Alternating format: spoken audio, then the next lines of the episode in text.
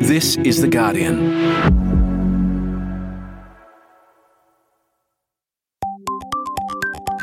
Hi, this is Guardian Australia Reads. I'm Jane Lee. Every week, we pick some of The Guardian's best stories and then we read them aloud for you. This week, we're revisiting a few of our most popular reads since we began the podcast. This first story is one straight out of a novel. It's got all the charms a London black cab, a Maharaja, and a lion who learnt to wipe his face on a flannel after eating. He was, London Zoo said, one of the zoo's politest pets. Singh the lion arrived in a black cab and padded in through the front door on a lead. Thoroughly house trained, he would wipe his face with a flannel when he finished eating and purr when tickled. How a rare Asiatic lion came to be standing at the Regent's Park gates of the zoo, under the calm control of a 10 year old boy, is a story from the age of empire, of Indian nationalists and Italian fascists, of steamships and stately homes, and of a little boy's wish come true. Francis Rushbrook Williams, now 97, still remembers the summer as a boy when his lion came to stay. I used to play with him in the house and in the greenhouse. I would go along on all fours and he would go bop, bop, bop, boop, and I would do the same. He was gentle with his paws. We used to play with each other and we would pat each other. He was just like a pussy cat. That glorious, remarkable summer has, in the more than eight decades since, become family lore chronicled now by his Sydney based granddaughter, Victoria McKinlay, in a children's book, The Lion Who Came to Stay. As a child, Francis was lonely at boarding school. His separation was an unremarkable state of affairs for the age, but he found the long absences from his parents and home especially acute, exacerbated by his distance from both. His father was Professor Lawrence Frederick Rushbrook Williams, a commander of the British Empire and Fellow of All Souls College at Oxford University. Francis wrote to him weekly from school, addressing his letters to British India, the land where he'd been born, and where his father served as Eastern Services Director of the BBC. His father would later employ a struggling novelist by the name of Eric Blair, better known by his nom de plume, George Orwell. Professor Rushbrook Williams was a noted Indophile and expert on the subcontinent. When an Indian lawyer called Mohandas K. Gandhi came to England, he would often stay at the Williams family home in Surrey. As a child, Francis remembers the future father of the nation of India for his meek handshake. Rushbrook Williams was also the personal assistant to the Maharaja Jam Sahib of Nawanagar, the Maharaja's father had been Ranjitsinhji almost universally acknowledged as the finest cricketer of his era, and who had batted for England alongside W.G. Grace.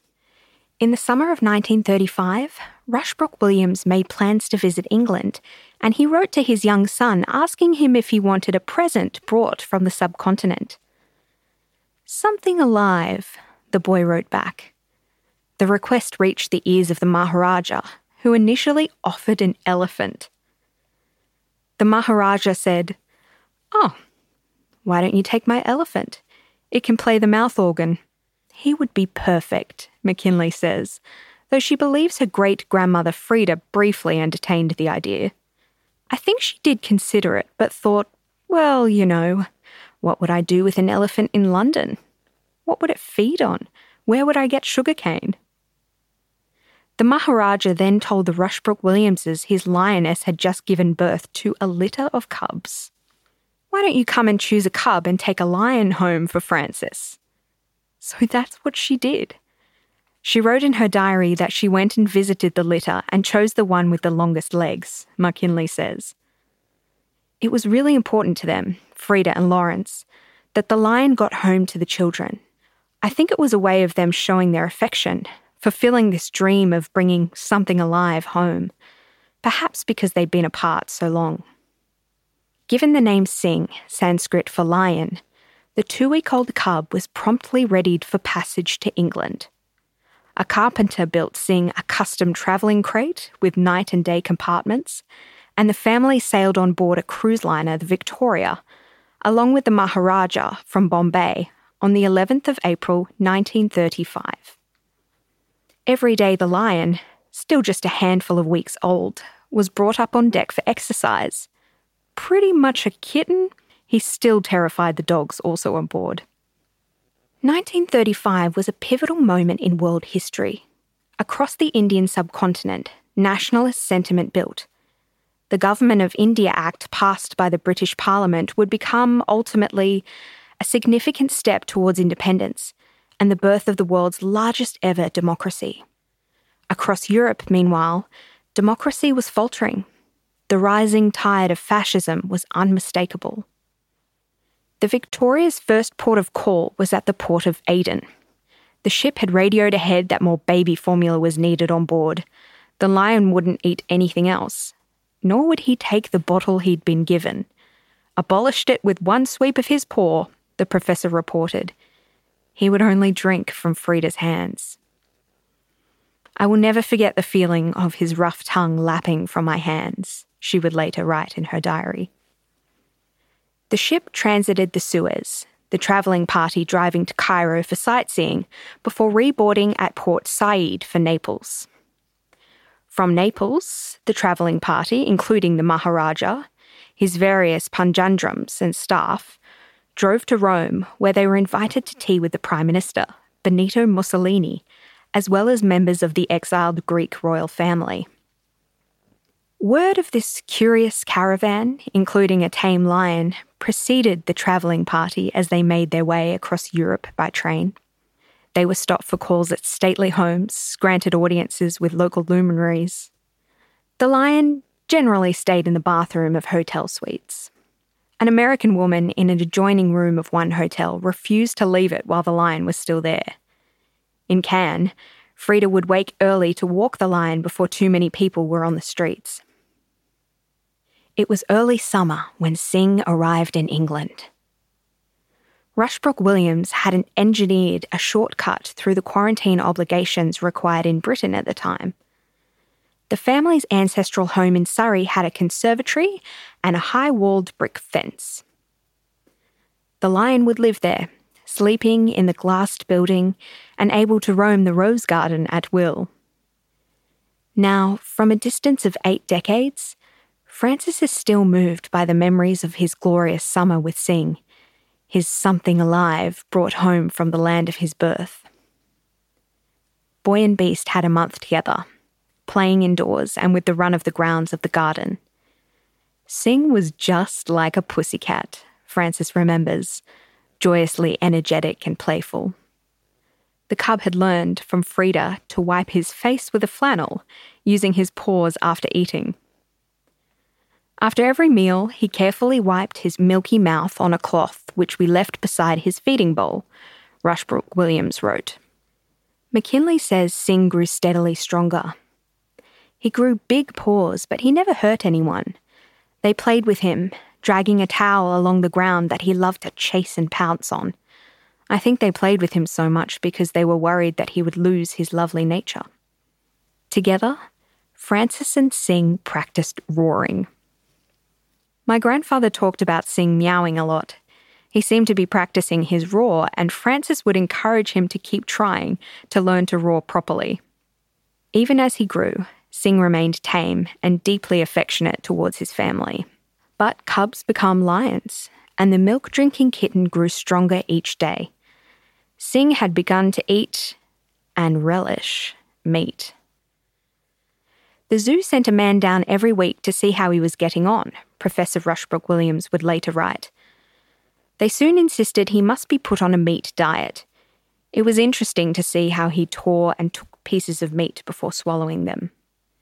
By the end of the summer holidays, the professor said, We felt he would be too strong for us to manage. To us, he never showed teeth or claws, but the love pats which he gave us in play were so heavy that we were often covered with bruises. A conservatory was no place for a grown lion. On the morning of 4th of June, the family called a black cab. History is silent on the driver's reaction to the feline passenger and drove to London Zoo. Singh walked in the main gates on a lead, borne by Francis. An extant letter from the secretary of the zoo records the transaction. I am directed to return you the thanks of the Zoological Society for your kind gift of the undermentioned animal, which has arrived safely and makes a welcome addition to our collection. One Indian lion cub, Singh, Felis, Leo. Newspapers the next day bore the headlines Lion walks in by front door. The lion arrives by taxi. Singh, one of the zoo's politest pets. Frida told one paper's zoo correspondent that the children loved him. My eldest boy, who was at boarding school, even came home to see Singh, who had become very tame. We were so sorry that he has had to go to the zoo. The parting was an acute sorrow for Francis. His lion would go to the zoo to live, his parents would sail for the subcontinent, and he would return to the loneliness of boarding school but Francis would regularly visit his former pet. He'd go to visit, McKinley says, and Singh obviously remembered him and would bound over to see Francis and would roll over and lie against the bars of his cage. The zookeepers would let Francis come right to the front, and he would stroke him and tickle him just like he had done when he was at home. The children's visits would attract a crowd, and their familiarity with the lion occasional confusion. Francis remembers one visit. We went to his cage and we tapped on the bars, and we said to him, Sing, sing, sing. And an old man standing next to us said, Well, don't be silly, lions can't sing. Singh would father four cubs to a lioness, Bessie. But he died, of causes unknown, in 1940. By that time, many animals had been moved from Regent's Park to Whipsnade to avoid the worst of the Blitz. The world was at war. Francis Rushbrook Williams soon would be too, dissembling about his age so he could sign up at 17. While Singh's summer in the conservatory was short, his story has lived on as an oft repeated tale within the Rushbrook Williams family, and now carried by his granddaughter out into the wider world. For me, it's wonderful that this story gets to live on, that my grandfather's memory can live on, McKinley says from her Sydney home. It's simply a lovely story. This almost unbelievable story about a bond between a boy and a lion. But it's a story, really, about fulfillment, about a wish coming true.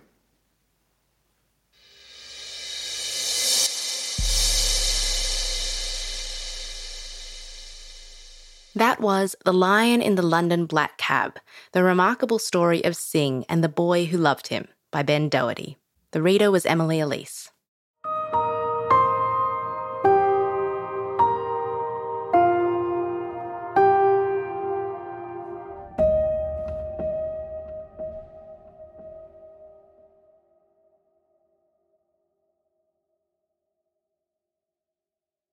When we think of Pacific Islands, we think coconut palms and sweeping shorelines. But in this next story, we also hear about the bravery of Pacific Islanders in the face of catastrophe, like when climate change forces you to make the difficult decision to leave your ancestral homeland. Francis Tony is buried on an island that is shrinking. The sea breaks on a shoreline that is now less than five metres away from his simple gravesite on Torowa Island in the Solomon Sea. But his son, Christopher Sese, says the family have no plans to move Tony's bones to a new gravesite. He says, My father will be like the captain of the Titanic. When Torowa Island goes down, he will go down with it. Torowa lies in the Saposa Islands group, south of Bougainville, in the east of Papua New Guinea. While the nearby Carteret Islands drew international attention a decade ago, with some saying residents had become the first climate refugees.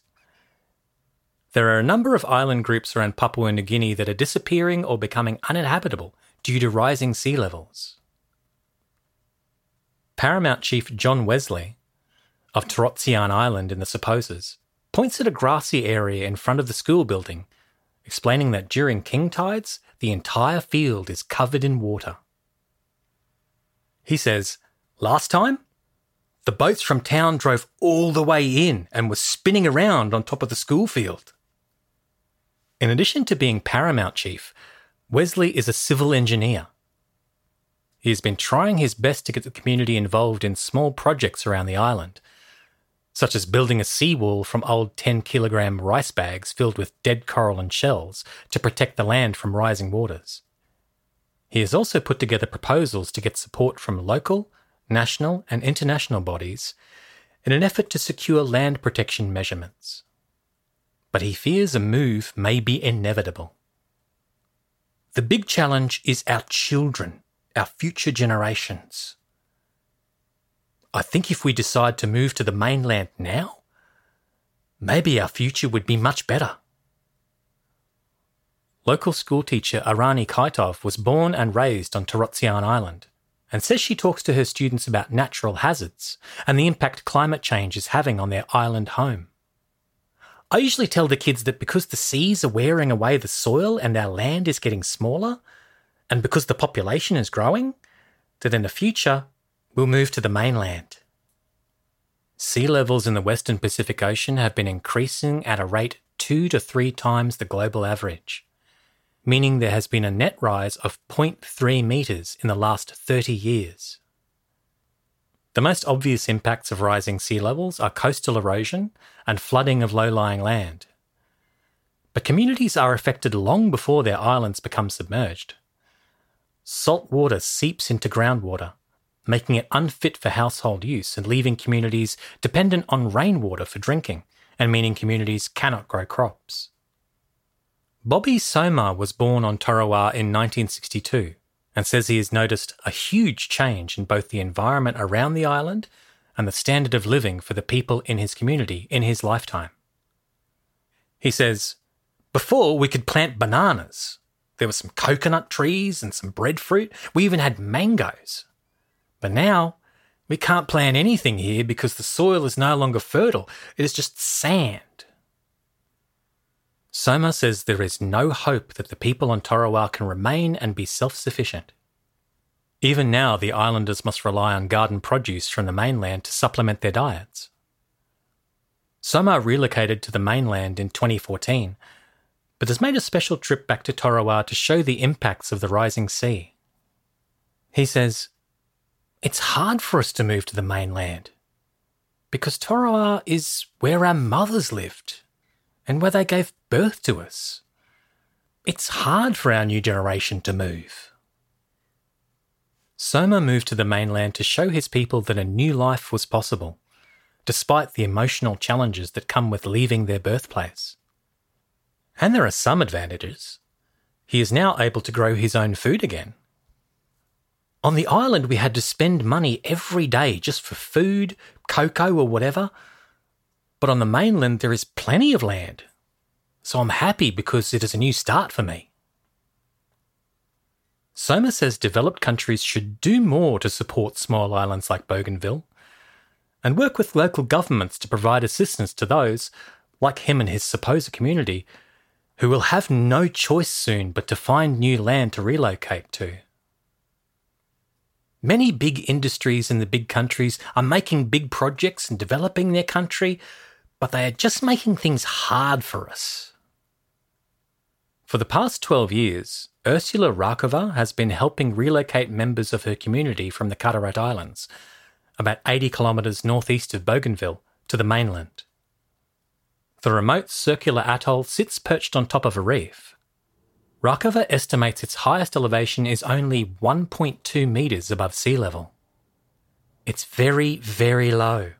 If you put all the islands together, five or six islands, they are very small. You basically can walk around the islands in less than an hour. It is a tiny footprint of land left on the Carteret Islands that makes life there unsustainable. She says, maybe the islands will remain, and maybe there will be trees, but in terms of sustaining our lives and feeding ourselves, that time has gone. Responding to a call from elders in her community who were desperate for a solution, Rakova set up a local NGO called Tulele Peisa, which translates to sailing in the wind on our own. and which has been instrumental in relocating families from the Carteret Islands to the mainland. Ten families have now successfully been relocated to the village of Tinputz, with which her NGO built a relationship, and have made new homes on land provided to them by the Catholic Mission. She says, Families are given a house, a water tank, and one hectare of land where they can grow cocoa, coconut, and also garden food. We have food crops like sweet potato, cassava, tapioca, bananas, greens, and there are many other vegetables that we can grow.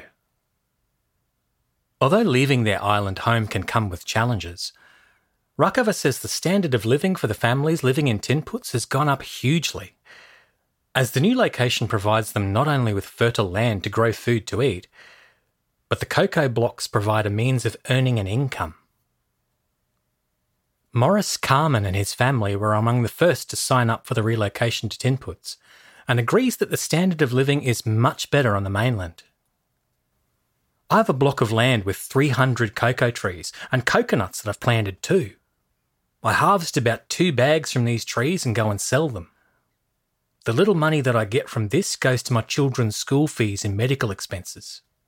When they're sick, I give them a little bit of money so that they can go to hospital. Carmen says that he has left behind many friends and family members, all of whom he hasn't seen since he left over 10 years ago. But his motivation for relocating was for the benefit of his children and their future. There won't be any island in the future from what I can see. The island will be gone. The sea will destroy the island. There are plenty of people too. Where will they live? It's hard to live there.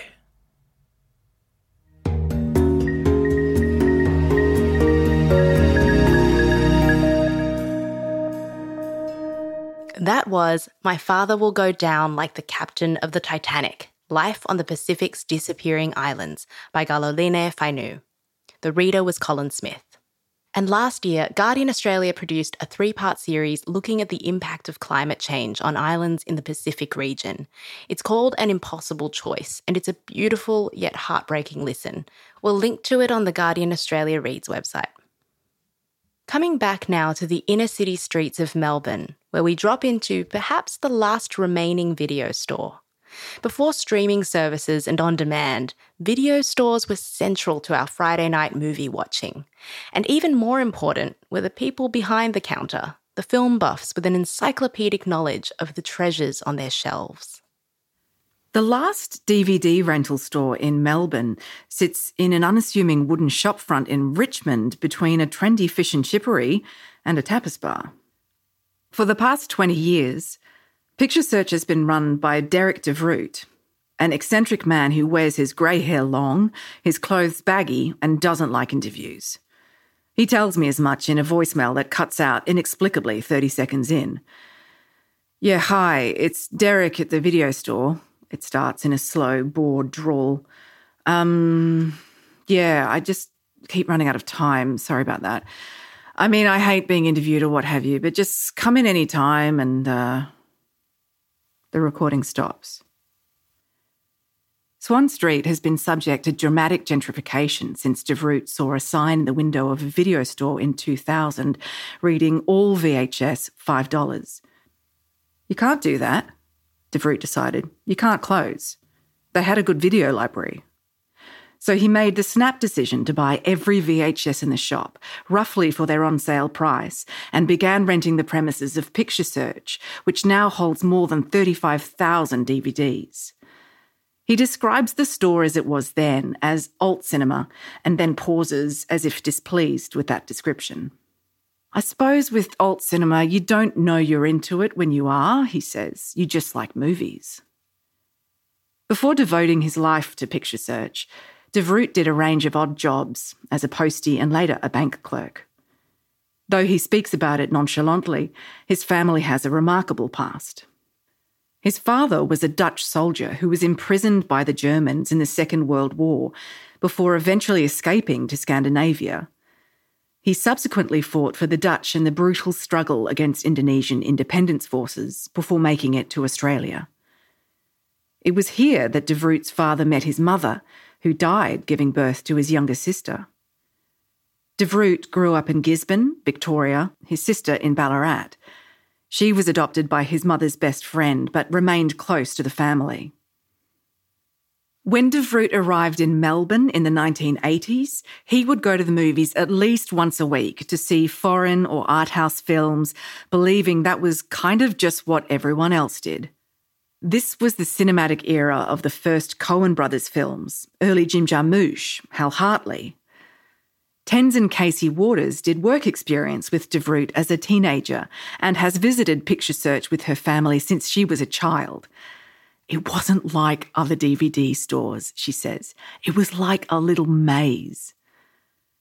When Casey Waters worked there, DeVroot still used an old Windows desktop computer and a manual filing system, but knew every regular customer's number by heart and was an expert at remembering tastes. He's a character, she says. Very dry, very mild, very knowledgeable, but very generous. He wants you to get the most out of movies and connect. One time, he recommended my parents Balls to the Wall, Casey Waters says.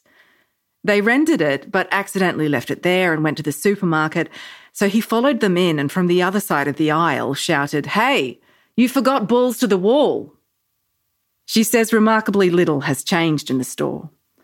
For decades, Yellowing newspaper clippings have hung behind the till next to film and TV figurines, and a big sign from the cult 90s film Clerks that reads in bold rainbow lettering Just because we serve you doesn't mean we like you. As for his own taste, De DeVroot declines to name a favourite film, but thinks he has seen less than 20% of the thousands of movies he has on hand. Before the end of our conversation, a young man comes by and rents David Lynch's cult film Mulholland Drive. De DeVroot starts to muse, not so much to the man as to himself, about the film and Lynch's creative process, questioning if he understands the list of clues on the back of the DVD case. DeVroot still seems indifferent to making a profit. When I go to leave, I attempt to buy a $50 record from him, clearly priced as for sale. He looks at it, a touch remorseful, and pauses. I guess you can buy it, he says eventually. I've listened to it once before, but I think I have two copies. It's okay. It's the records that have kept Picture Search going, as streaming and then the pandemic have made browsing for DVDs a decidedly niche experience. In the past two years, DVD rental stores have closed in Murrumbeena, Frankston South, and Sandringham. And that was it, De DeVroot says. They were the last video stores in Melbourne, apart from me. When I spent all the money we had left on making it a record store, it was kind of scary because, like, are we going to be able to pay the rent now? And we are, but I can tell that if it wasn't for selling the records, we wouldn't be. He has thought of moving Picture Search to the regions where rent is cheaper and DVD stores seem to last longer. But the landlord hasn't increased the rent yet, so he insists we're going to continue to struggle here for five years yet, serving the movie customers who remain, people looking for alternative films, those who avoid going online on principle, or families set in their ways who love the idea of a local. It's these regulars who say, Man, if you close, there are things that we won't have access to. That was You Can't Close, Melbourne's last video store determined to remain open by Caitlin Cassidy. The reader was Meredith Penman. You can see photos of the video store and Derek by going to the Guardian Australia Reads website. We'll link to the article in our show notes. That's it for today's Guardian Australia Reads. We'll post links to all of today's articles on our website. This episode was produced by Camilla Hannon, Daniel Simo, Alison Chan, and me, Jane Lee. The executive producers are Gabrielle Jackson and Miles Martignoni. Next week, a whole new episode of Stories We Love to Share. So make sure you download and subscribe to the Guardian Australia Reads podcast. Then.